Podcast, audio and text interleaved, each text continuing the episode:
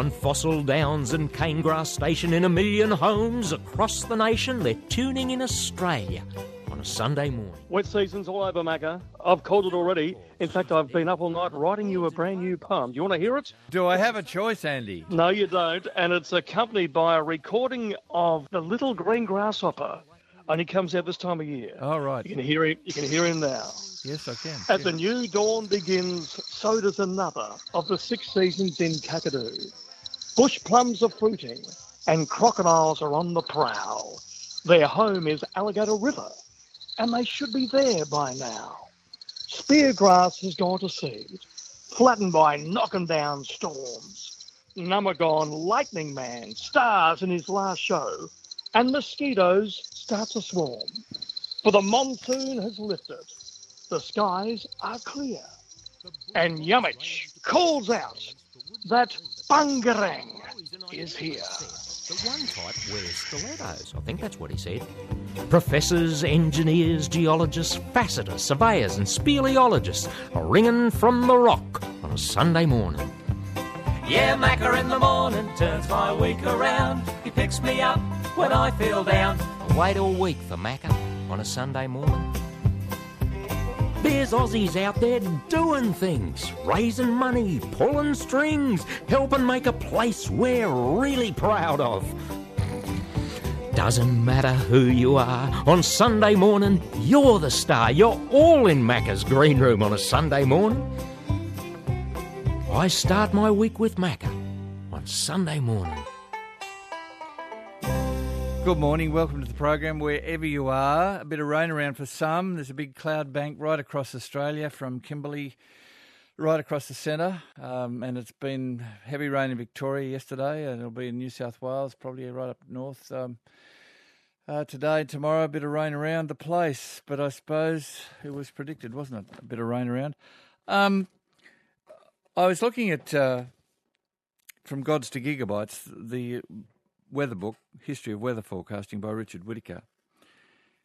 And there was a bit that took my fancy here. It was talking about, you know, the stratosphere, and I was thinking about the planets and all that sort of stuff, but going up, you know, and how cold it gets the further up you go. But uh, there was this little piece in here about the stratosphere, and it says it was assumed for many years that the sterile reaches of the upper atmosphere could not support any form of life, but it was later discovered that some large birds flying at prodigious altitudes may on occasion brush the lower la- layers of the stratosphere. Uh, in 1973, a Rüppell's vulture, Rüppell's vulture, you'll probably find one of those on the map or in your encyclopedia, struck a jet aircraft at 11,278 metres. That's 37,000 feet. And it was also discovered that migrating bar headed geese regularly overfly Mount Everest. That's at 800, 8, uh, 8,848 metres or 29,000 feet. Wow, the Rüppell's vulture has a wingspan of about uh, two and a half metres, that's about eight, nine feet, and reaches heights of over 36,000 feet. Sometimes you see, well, I assume they're pelicans up really high. I don't know what it'd be, a thousand, couple of thousand feet. You can see them way up, way up sometimes. But um, I suppose they get on the thermals and all that sort of stuff. And apparently in 2001, dust particles collected from well within the stratosphere were found to contain bacteria, another example of life that can exist at great heights and in the most unexpected places. Uh, our number this morning is 1300 700 222. And the other thing, the heading of this chapter, uh, which um, made my hair stand up in the back of my neck, it says using mathematics to predict the future. But there's a little quote at the top of the chapter which says this Without mathematics, there's nothing you can do. Everything around you is mathematics, everything around you is numbers and that was Shakuntala Delvi, uh, Devi, sorry, Indian writer and mental mathematician who lived from 1929 to 2013, and he was known as the human computer. Without mathematics, there's nothing you can do. Everything around you is mathematics, everything around you is numbers. It's probably true, but what of those who throw up their hands and say, I give up when it comes to maths? And I know everybody's talking about STEM subjects, but what about kids who just aren't going to be any good at that? They're just not. So will there be no jobs for them? So everybody will have to be doing STEM, or and if you're not gifted at maths, well, um, or engineering, and th- those two seem to go together. I just think there's a place for everything, isn't there? Like the um, like the silos, the arts on all over the silos. Because when you look at it, when you look at silos and art and all the stuff on water tanks and water towers, you realise you've got a connection to other people because you realise that that's been done by a, a, person. Somebody's somebody's done that, so there's a real human factor in that, don't you reckon? I reckon. So, and there's a place for everything, you know. And I reckon if you don't, you know, there must be a place for people who either don't want to do maths or can't do maths or don't choose to do it, and you know, there just must be. Life's not, you know, there's many facets to life. Uh, our number, I gave you the number, 1300 700 222. On the, we've a lovely um, all over news for you coming up. Uh, why I live where I live, and you especially. Uh, g'day, this is Macca. Good morning, Macca. G'day. It's Peter speaking, mate, at Roseworthy in South Australia. Yep. How are you, Pete? I'm very well, mate. And you? Yeah, good. Good. Good. I, I'm just telling you a little story. I got some people come out of town to live in the farmhouse I got here. And the dad asked me whether he could have some chickens. I said, Of course you can have some chickens, but I said, You'll have to have a good pen because the fox will get him.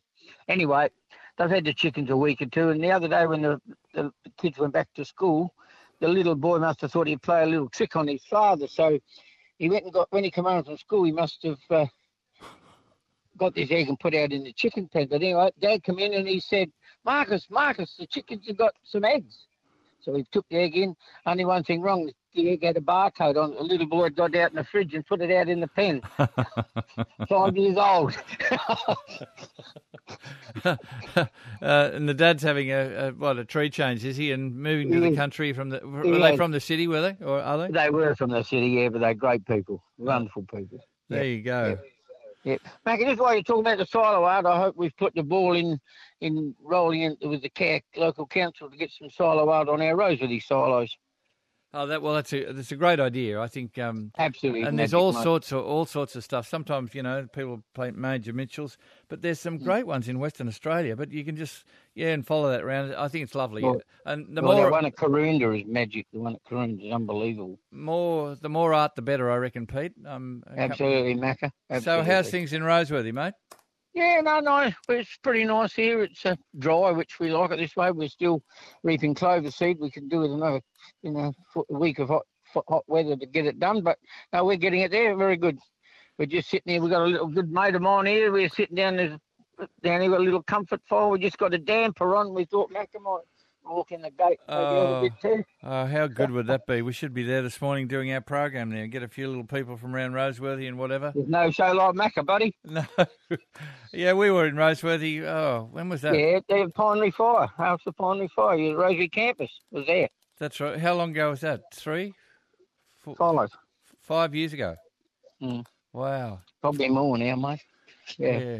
Well, next mm. time, next time, you better rub the barcode off the um, yeah, that quick thinking little boy, five years old.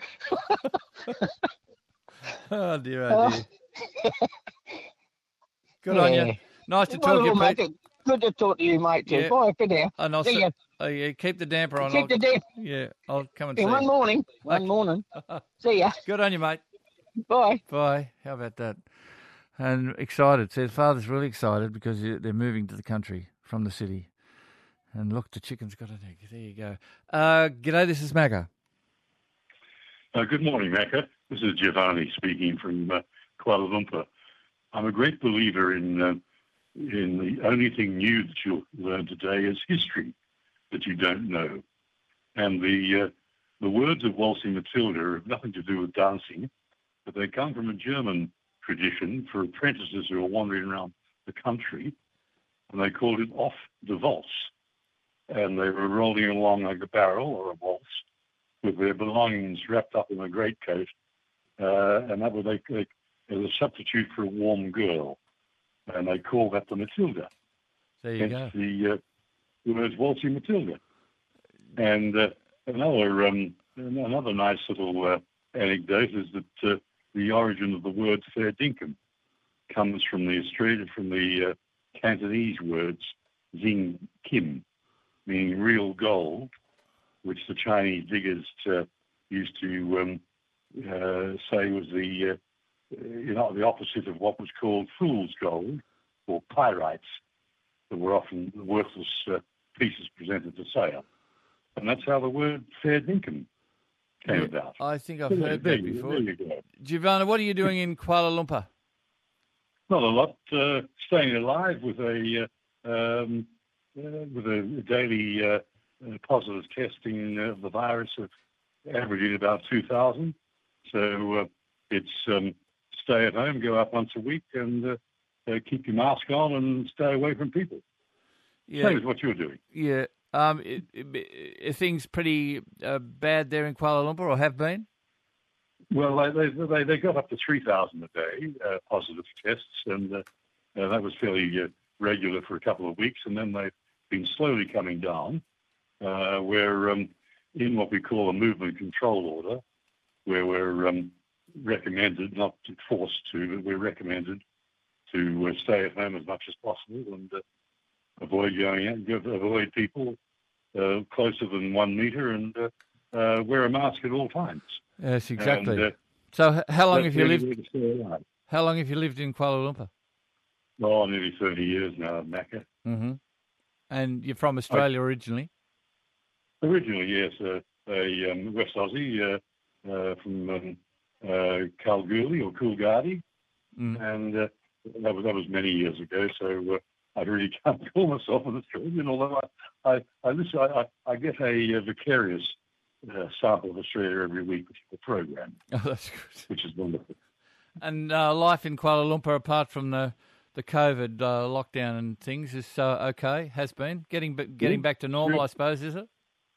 Yeah, well, well, they've um, unfortunately they're um, they're they're they're leaning towards uh, uh, the economic advantages of return to work, and uh, that's a bit of a shame because we're stuck with this virus for some years, I believe, and uh, it's um, I think it's too early to be uh, to, to be uh, complacent. Uh, but uh, it's slowly, getting back, and uh, other than that, um, uh, life is life is a breeze. Yeah. Beautiful weather, yeah. nice people, good food. There you go. All right, Giovanna. Um, uh, do you get back to Australia much? No, I haven't been back to Australia in many years, and uh, uh, I have no, no, I have no plans on returning. What do you do over there? time.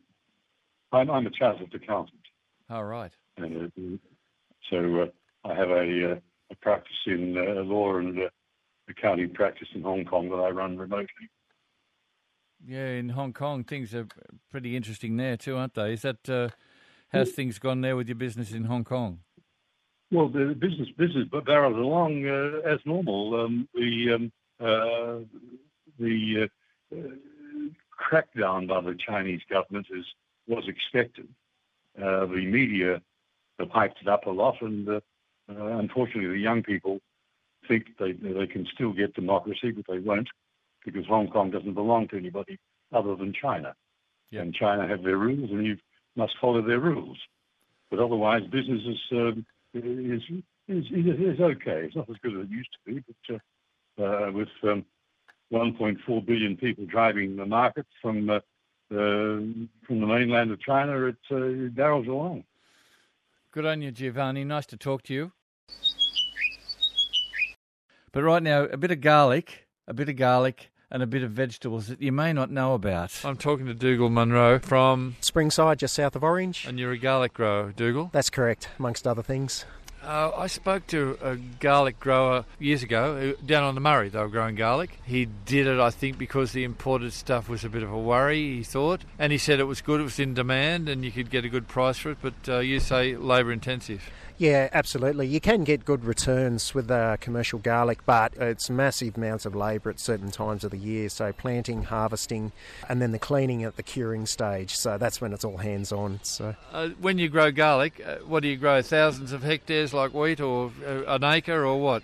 Well, the last couple of years I've had to scale right down to sort of one hectare sort of scale, but uh, I've usually grown five and six hectares, which isn't big compared to some of the big guys down on the Riverland, but compared to about 95% of the rest of the industry in Australia, I'm in the sort of top five or 10% of scale garlic growers. And why did you decide to grow garlic? What's your training? No formal education in farming. I'm fifth generation out where we are. We're former orchardists and potato growers, uh, amongst other things. I bought the farm about 10 years ago. Uh, I was working in the mining industry. I'm an exploration geologist.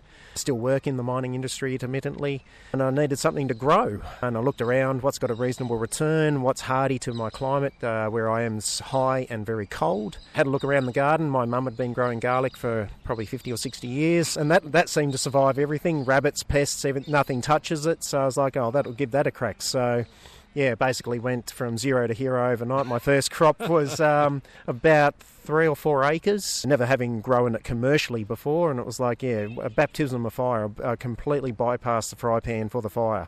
And so I bought in some machinery from France for the following seasons to help plant and harvest, and went from there. Quite a few farmers do the same sort of thing that you do, work in the mining industry yep. to subsidise, I don't know, their Farming other habit. or their passion definitely passion for me. I enjoy what I do in the mining industry. I'm a really hands-on sort of rocks sort of person. Get out and find all deposits is what I've been uh, doing for about 20 years. But it's just one of those things. Uh, nowadays, price of produce, return doesn't always meet what you need to, you know, sustain a mortgage or a family. So you've got to have a secondary income, especially on smaller holdings. Is there a big export market for Australian garlic?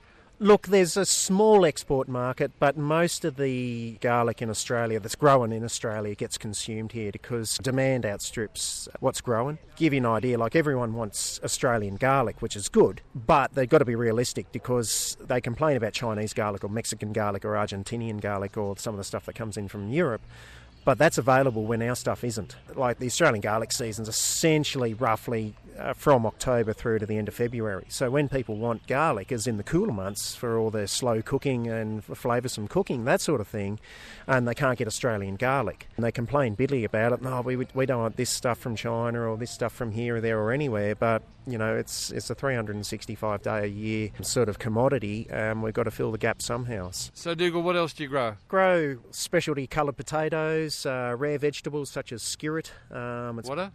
Yeah, skirret, it's probably the most unusual thing. It's not commonly eaten in Australia or found either. It's um, old vegetable. It's basically what Asia and Europe ate before the potato arrived. Starchy. Skirret. Uh, S K I R R E T. Uh, if my Any good? Correct. Is it nice? Yeah, it is. It's sort of somewhere between a carrot and a parsnip in flavour. Long roots up to 25 centimetres long, but only it's about as round as your index finger. Sort of look like a big witchetty grub sort of shape. Yeah, and it grows in cool, cold climates like where I am, um, south of Orange. You said high end. That's for yeah, fancy restaurants. Fancy and restaurants and people who want unusual vegetables. Yeah, and there's plenty of them out there. So willing to give something else a go. So, what's your favourite recipe using garlic? Have you got one, or you don't tell me? Oh, no, I never started. I hate it all. Don't actually have a favourite recipe. Um, we've done 40 clove uh, chicken occasionally. 40 clove chicken? Yeah, it's up there. Oh. it's on the extreme end of things, but just generally. Cop that, ladies yeah. 40 clove chicken. Just generally in any any sort of good cook. 40 clove chicken. Thank you. Send us the recipe. Will do. Thanks I think it's, it's, just a chicken and 40 cloves of garlic. Is Pretty much. Pretty much. little oil. A little oil, a little bit of salt and pepper, and, and yeah. You need an oven, yeah. Yep, yeah. yep. Right. Roast it away. Lovely to meet you, Dougal. Likewise. Good Thank you. Is it Candy in Manly? Good morning, Candy. Macca, good morning. It is wet and wild here. Perfect day to catch the Manly ferry while you still can oh dear, don't say that. God help me. This lovely green and yellow ferry. So I just love standing on the deck and getting sprayed when there's a big sea on. Well, it's a beautiful day for it. I'll tell you what's happening, which is fun. So we've got a very strong grassroots campaign happening here in Manly. We have to save our classic ferries. So today, I don't believe this has been done before. New technology. You come down to Manly Wharf undercover, I'm pleased to say, and we've created an enormous grid, one and a half by two metres. The idea is that you get your photograph taken and you take your photo to the grid, you find the, the location on the grid and you put your photo on it. By the end of the day, all the thousand faces will turn into a message about saving the ferries. Wow, that's How, great stuff. Pretty cool, eh? Yeah. It's a, it's a pretty about the weather, but I mean, it, we are undercover, so I encourage people to come down to Manly Wharf between 10 and 3 and be part of the community save the ferries. It's, Well, can um, you, can people do that if they don't still don't come down to the ferry? How can they how can they join the push? Well, unfortunately, you physically have to be here. The, the good news is we did, in fact, get 22,000 signatures on our New South Wales parliamentary petition. My God, that was hard work. Yeah. But um, so it will mean it will be debated in Parliament on the 25th of March. It's just crazy. I mean, this, this is the lifeblood of, of, of, Sydney, of Sydney and Australia. Look, just, Yeah, uh, as I've said, there's some things in Australia that are just, you know, they're just they're just ours, like the Harbour Bridge. And You look all around Australia, you know, Uluru and those sort of things. And I class the Manly ferries, the yellow and green Manly ferries, those big ones, as is, is in the same category. And you shouldn't mess with those things. And people who do just don't understand Australia or just don't understand the the spirit of the place. That's what it seems to me. no. Well, I guess what we're really concerned about is what they're going to replace them with. Oh. these, God, these cheap and nasty little little ferry, fast ferries, mind you, not slow ferries, fast ferries that have been built in China. And I'm already getting reports from Port Macquarie where they're being fitted out that they're full of defects, just like the good old RiverCats that were But- ordered from and- Indonesia that still haven't left the docks And in nothing, seven months. And nothing seems to change, Candy. And nothing seems to change. The same things. I've been here for 30 years, and the Yep. same sort of things, and people complain about the same sort of things that things aren't made here in Australia, and we can do stuff. I don't know who are the people who pre select to be uh, parliamentarians, but they must have. I don't know. It's like the public service. If you go into the public service, as I heard Clinton say one day, public service is all about serving the public. And if you don't want to do that, go and make some money somewhere else. But if you want to serve the public, that's what you should be doing. That's what a politician should be doing, and that's what people in the public service should be doing serving the public. Well, you know, it's infuriating. Um, I mean, these ferries now were actually built in Newcastle. They've still got 40 years of life in them. And instead of buying these cheap and nasty ones from China, they could have bought them from the shipyards in Tasmania, where they are actually building ferries for all over the world. 80% of the catamaran ferries around the world are actually made here in Australia. So we go and buy them from China. I mean, Candy, um, people might see you down the wharf today, but keep up the good work. Nice to talk to you. Thank you. Great to talk to you. See ya. Bye. G'day, this is Macca. Yeah, Ron here, Macca. G'day, Ron. I'm in Balingup, WA. I uh, last week you spoke about the moth, which is called the hummingbird moth, and I, it, I thought it was sad that we're using a South American analogy when we actually have a West Australian bird that flies backwards and perpendicularly and so on, Really? and nobody seems to know about it. And I thought your your listeners may have seen it, and like me, not reported it because they thought it was generally known. But the pardalote can fly backwards and fly straight up and down like an elevator. And I've heard it can also fly sideways. But it's not in any bird book that it does so, and we don't acknowledge it. We talk about the hummingbird as the only bird that flies backwards. Yeah. There you go. So the par- pardalote. I mean, uh, again, when I whinge about no little birds in my yard, we used to have pardalotes. Um, I never uh, observed them closely, so I never saw them doing what you described uh, a, a hummingbird would do. I never saw them doing that. No, but- and nobody does because they're normally treetop birds, and they obviously do this to feed and forage around the treetops. Mm. But I've only witnessed it once, and it's sort of once in a lifetime thing. But I'm sure some of your wit- uh, listeners may have also witnessed it. But uh, it's not in the bird books. They did do some research in Birds Australia for me, and they found records of report flying sideways, which I haven't witnessed. But Yeah. in my case, he flew backwards and forwards. Uh, right under my arm actually because I was taking a coat off a rack and I had a pair nesting under the uh, back veranda. Uh-huh. And uh, he did it several times, backwards and forwards, because he was interested in the coats that were hanging there for some reason. He might have looked spider webs or thread or something. And they totally ignore humans anyway. They're a beautiful little bird, and but look, I thought because I had one trying to nest in a you know this is uh, there was some work being done, and I had I thought they were trying to nest in, in dirt in like a, a sand do. The- sandbank. The spotted pardalote apparently nests in the in, un, in little tunnels under the ground, Mm. and the, the striated one is I think nests in tree hollows. But Aren't they lovely This was a spotted pardalote, and they had a nest just under my back veranda pavers, and the mate sat on the bottom rungs of the tank stand right alongside the nest all day. and uh, that's when it occurred. And uh, it, yeah, it, it fly, definitely flies backwards a bit and forwards several times, directly back, directly forward like a dart, and then straight up and down like an elevator and do it again. So And, you reckon uh, they should be called the pardalote moth, not the hummingbird moth? That- I, well, I think it should be generally known that we do have a bird that does this, and even the bird books don't acknowledge it, and the bird industry doesn't seem to know about it. And I thought some of your listeners might have, like me, witnessed it and Yeah. at least bring it forward because it's very hard to record these things. It only happens once in a lifetime, and um, normally they're up in the tops of trees and people don't see them doing it. They're lovely birds. The little birds are, the, are my favourites. That was Marie last week. Uh, she was down in Canberra. I just replayed it. You'll probably hear it later because you're a little behind us there uh, in the mornings. But um, yeah, that was Marie last week. She was full of beans about all sorts of things. But thanks for telling us about that. But it just makes me miss the pardalote even more. Our little birds are done, you know, done over here in uh, in yeah, the eastern well, states, mate. Of, I've got plenty of all varieties where I am, so that's very fortunate. It is. How's things in Balingup, Ron? Very nice, very nice. The the weather, humid weather's gone from last week, and we're back to nice chilly mornings and sunny days. So That's it's very good. pleasant. Good on you, Ron. Nice to talk to you. Okay, see you. See you, mate. Bye.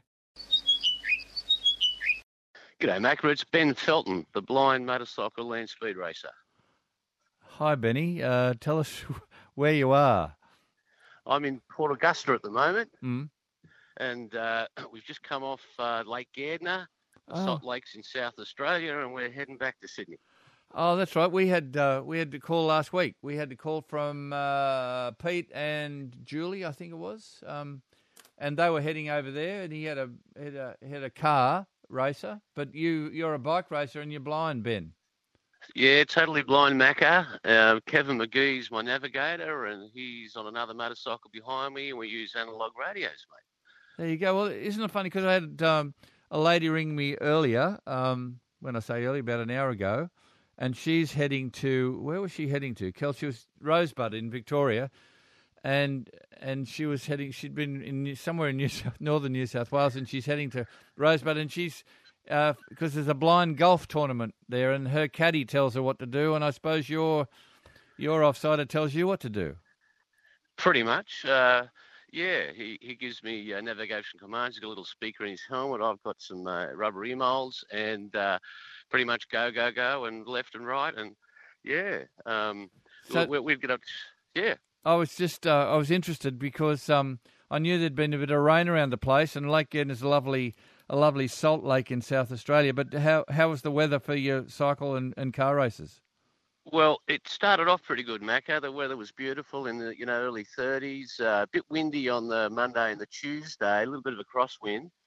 So Magoo got out there and did a couple of shakedown runs on the bikes, and then on the Wednesday it started to rain, Macca.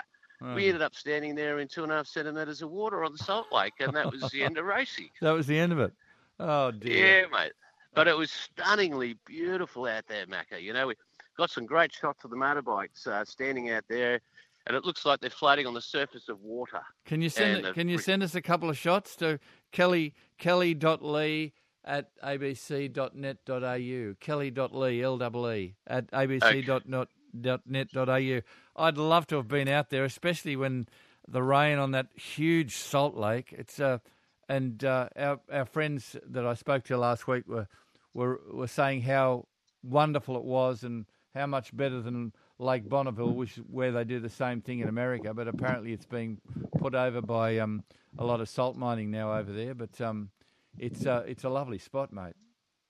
Lake Gairdner, it's a stunningly beautiful place. The salt this year was probably the best, or certainly I've seen it in six or seven years. It was really consistent. It was looking great, and uh, but Mother Nature, uh, you know, had a way. Yeah, how long have you been blind motorcycling, uh, Ben? And why did you take that up? Right. Yeah, I I spoke to you back in, oh, I think it was 2017 or 2018. We actually went for the the Guinness World Record for the fastest speed for a motorcycle ridden blindfolded, which we achieved. 272 kilometres an hour, Macca, on a bike when you can't see.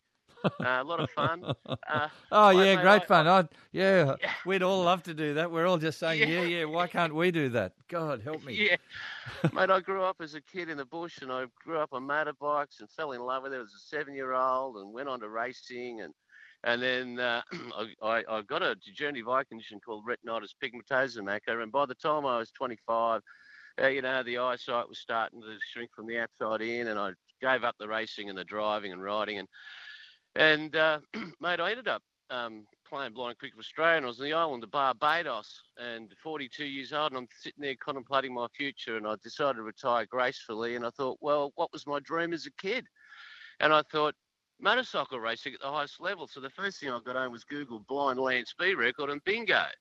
Blokes all over the world have been doing this for years. So that was been my mission for the last six years, Macca. And Kevin McGee's your offsider. Yeah. He's pretty handy with the bike, isn't he? Oh, he's not too bad, but he doesn't like me beating him across the line all the time, Macca. And why do you why do you do that? Because you got a better bike, or why? Or you're you just a better rider? Well, you know, see what he gets confused. You see, when he's behind me, he, he- it's left and right. But when he Oh. overtakes me, he's got to look in the rear vision mirror, and then he's got to go right and left. Oh dear, oh dear.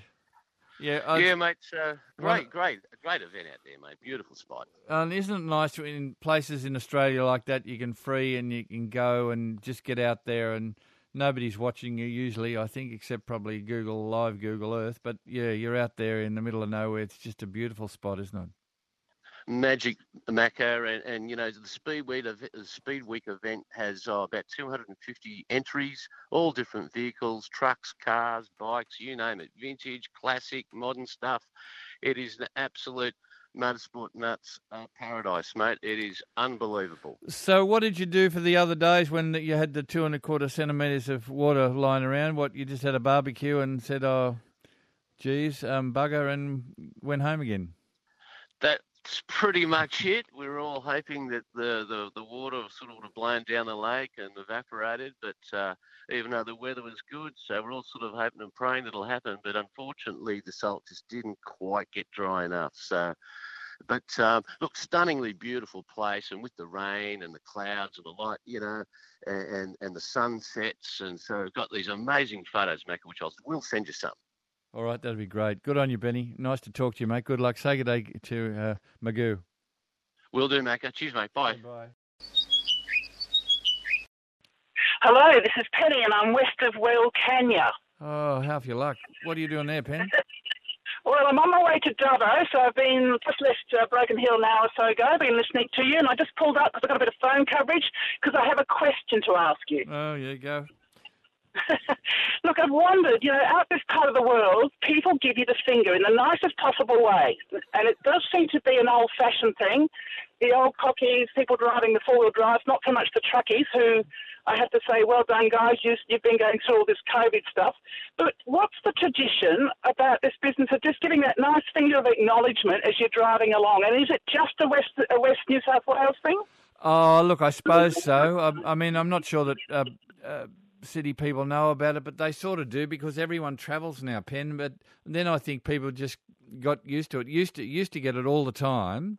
Um, Yeah. And then maybe I think everybody got used to it because so many people were on the road, and you, they, I suppose because in, you know, 20, 30 years ago, 40 years ago, which is not that, that's 1980, that's not like, like times just, you know, there wasn't nearly as many people around, and so it was nice. You'd see a, your car occasionally, and you'd give them the finger in the nicest way, if you know what I mean. Um, Yep. tilt, tilt your hat, wink your, you know, tilt your head and wink, you know, tilt your head, or just raise your finger, or wink your eye, or Yeah. whatever. But but uh, now I think there's so much traffic. You you know, uh, you, uh, often there's so much traffic. You you know, you get a sore arm. But um, but, but when you're out, you know, well, west of Wilcannia, yeah, people will give you, yeah, you go past and you say good day because it's not a constant stream of um, traffic. I, I I don't know, Pen. That maybe that's the story. I I don't know. That's a that's Anna. Well, it's, it? it's a it's a nice tradition, and you know it is nice just to acknowledge other people on the road. I reckon because you know we're out here. It, it's not it's busy. I mean, it's, as, as someone said earlier, you know, a lot of pre people travelling back and forth. I've just come through from Adelaide, and the hotels are all booked out in Broken Hill and things like that, which is great for the local businesses. But I think it's just great to just give that little bit of acknowledgement that you're on the road together and you're looking out for each other. I think so too. Pen, what's your what's your story? What are you you're travelling where to now? Uh, I'm heading home. I live north of Newcastle. I live at um, Nelson Bay, and I've been down to Adelaide um, to visit elderly um, family. And just with the borders open, I make the opportunity. Don't want to fly, and I do love this drive. I love this country. I'm looking at it now. It's the most beautiful country. Um, it looked better before Christmas. It's a bit dry now, um, but it's still to go horizon to horizon. You know, 360 degrees. It's pretty special. Uh, isn't that right? And I I I want to go to. Uh, Darwin in, on Anzac Day. They've got a bit of a thing on up there that weekend. I'd like to go, but I'm gonna. I look. I've I've given away flying. I am not a big fan of flying. If you, if you can drive anywhere, I reckon it's the. It's, well, I like to stop and talk to people, so it, that just suits me down to the ground. So um, I like driving too, and you get out there and. As I was just talking to Benny, they're out at Lake Gairdner, which is out in the middle of nowhere. Um, just magic place. I mean, the word magic is overused, but a magic place to be such silence and uh, yeah, horizons, yeah. beautiful. And it's and it's great that more people are getting out in Australia to see it because I think you know we people sort of tend to go okay let's go overseas, but it is a beautiful country and there are great people out here. And you're right, talk to anybody, and everyone will have a conversation with you. Great to meet other travellers. Yeah, it's a great place to be. Good on you, Penny. Nice to talk to you. I, I, I don't know if that explained. Yeah, that's my take on it. You know, I think people just got used to being having so many people. You know, so many. Look, that's that's exploded. You know, the um, number of people travelling now from all over the place. Some of them would know that. Um, yeah, tradition, I suppose, but country people certainly do. Well, let's keep it up because I think it's a great way of just acknowledging each other. Good on you, Pen. All right, see ya. See ya. Bye. Michelle's in Benalla. Good morning, Michelle. Oh, good morning, Macca. How you going? Good, thanks. We uh, drove down from Sydney on our way to the blind golf. I'm vision impaired, and my caddy's driving me down to the 31st blind golf Victorian Open at Rosebud. Yeah, the, starting tomorrow on Tuesday. Well, I knew you golfers were obsessed, and you'll go anywhere for a game of golf. But that's that's a fair way. Yeah, that's a fair way. But last year, um, we were down there for the 30th Blind Golf Open in Victoria, and COVID hit, so everyone skedaddled out of there pretty quickly, and we're a bit nervous about getting on the aeroplane. So we thought we'd drive in case anything happened. And uh, but anyway, it's the first blind golf championship that's happened since then. So everyone's looking forward to getting together again. Tell us the ups and downs and the mechanics of blind golf. Uh, tell we're all dying to know, Michelle. well, you, you, the, the caddy is my eyes, and um, so lines lines me up, tells me um, how far it is, make sure I or tries to make sure I don't go into hazards, and um, that's how it works. So, and everyone has a caddy helping them, and it's, it's a real true partnership. It's fantastic. It's a, it's a great way of being able to continue the sport. Oh, and it's a lovely thing to do too, mate. It's a it's a ripper thing. That's yeah. lovely. So you're uh, yeah. uh, on your where are you going to? You're in Benalla now, and you're going to Rosebud. Good morning, Benalla. Yeah, yeah. We stayed we stayed the night last night. It was 35 degrees when we got into Benalla, and it's nine degrees now as we're leaving this morning. Um, but we've got a great blue sky, and we'll be at Rosebud hopefully in three or four hours. So we've got to go out and give it a bit of a practice. But you are you are desperate, aren't you, you golfers? I mean, it's, it's, it's disgusting. Yeah, 900 kilometres for a game of golf. Yep. Yeah. Well, um, I'll join you one day, Michelle. Um, uh, yeah, I'm getting some golf clubs for Christmas, I believe, but um, who knows? But good luck. How, how many people yeah. will be there? How many blind uh, golfers, uh, Michelle? There's about going to be about 25 blind golfers, and therefore tw- another 25 caddies.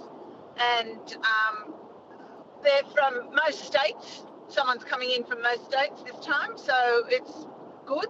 And um, Rosebud have been hosting this thing since the beginning of interstate blind golf. So all the the whole club gets behind it and acts as spotters and things. So it's a great community when we get there. Good luck, Michelle. Great to talk to you. Thank you. See you. See you. Bye. This month, Wednesday, the 31st of March, in fact, marks the centenary in Australia of the RAAF, the Royal Australian Air Force. Air Force 2021 is planning a series of national events to mark the sacrifice and service of the last 100 years. There'll be a spectacular mass aircraft flypast over Lake Burley Griffin between 10:30 and 12 on the 31st, and more than 60 aircraft will fly in waves over the lake. That'll be live on ABC TV, but it'd be great to be there, wouldn't it, to see that? Interesting to contemplate that there was a time when we built aircraft here, albeit plywood gliders and the Link trainer, in Australia. Now, as you know, Slazenger used to make tennis rackets here in Australia. What's that got to do with aircraft manufacture, particularly plywood gliders? You've probably made the link already. Meet Rowan Goyne, who has just completed an article for the Military Historical Society of Australia, and he knows all about it. The Royal Australian Air Force put out an urgent request for transport aircraft because there was, in 1942, there was the perception of an imminent invasion of the north of Australia by the Japanese, and uh, we didn't have any transport aircraft available in any great numbers to transport troops. So they issued a, an urgent uh, contract for the construction of a glider. So in response to the request from the RAF, de Havilland put together their chief designer and a stressing expert, and the Slazenger Sports Company, which your listeners may remember at the time was busily producing tennis and squash rackets uh, out of plywood, so that they knew how to work with plywood. They provided a four-person, a drafts person, and the rest of the labour force, as well as uh, vitally important was the woodworking equipment. So the equipment able to to bend the plywood under pressure to, to, to make fuselages and things like that. This is a good example of where, in response to an urgent request with an imminent threat to the country, a couple of companies get together and respond to it. The gliders were produced in a factory on the fifth floor of the Bradford Cotton Mills factory on the corner of Missenden Road and Parramatta Road in Sydney, and the building's still there. It's been converted into luxury apartments which may interest your listeners. So that led to, within the space of six months, two prototypes had been produced for the RAAF and they were delivered to them. And they put in an order, and the first of that was delivered to the RAF subsequently in May 43, with another five in July. I understand you were looking for information, but de Havilland in Britain had no information about anything that happened in Australia, so you had to rely on the good offices of, of you know, ordinary Australians. And was that was that interesting? I bet it was. Well, it was an eye opener, I must admit. The de Havilland Corporate Museum in Britain quickly replied to me and said, "Oh no, we don't carry any uh, information about the activities of our subsidiary in Australia during the Second World War and suggest and really gave me gave me nowhere to go. So then I contacted your good selves to make an appeal to your listeners because there's that great storehouse of private sources that are held within the country, uh, which outweigh the sources held in public held in public institutions such as state libraries and the National Library. It was interesting that de Havilland in Britain didn't keep any records. I'd like to know whether de Havilland corporate records for a subsidiary here went. They had significant uh, contracts with the Australian government during the Second World War, for example, the production of the Mosquito exactly. and, and these gliders and other aircraft as well. The, the Dragon Rapide transport and ambulance aircraft, they produced that as well for the RAF under under contract. So I find it perplexing they didn't hold the records, but they they must be out there somewhere. Exactly. All right, Ryan. We'll keep up the good work. What's your next project? I'm researching the role of New South Wales Department of Main Roads in the Second World War they constructed airfields in places like New Caledonia and Norfolk Island, far north Queensland and the Northern Territory, roads and airfields for the Commonwealth, but also for the US and French governments. So I'm looking for material on the Department of Main Roads in New Caledonia.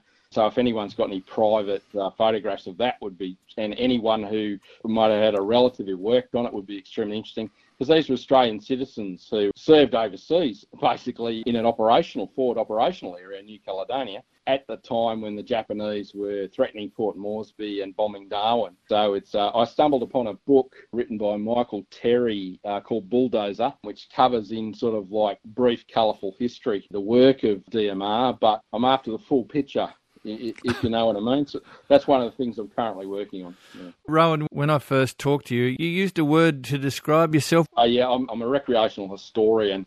I've broadened myself from military historian. I write about space history. I'm also doing some history walk talks here in the Canberra for the upcoming Heritage Festival, and one of them's on walking in the footsteps of Curtin and Chifley between Old Parliament House and the Hotel Kurrajong, where we talk about the role of Chifley and Curtin during the Second World War when Curtin stood up to FDR and Churchill and returned the 6th and 7th Divisions from the Middle East, again, when it, when it was in our most desperate hour. And that included my grandfather, actually, because he was serving with the 7th at the time. So um, I'm glad he came back, put it that way. That's at least I'm here, if you know what I mean. I do. Yeah. Rowan Goyne, thanks very much and keep up the good work. Yeah, thanks, Ian. Recreational historian Rowan Goyne.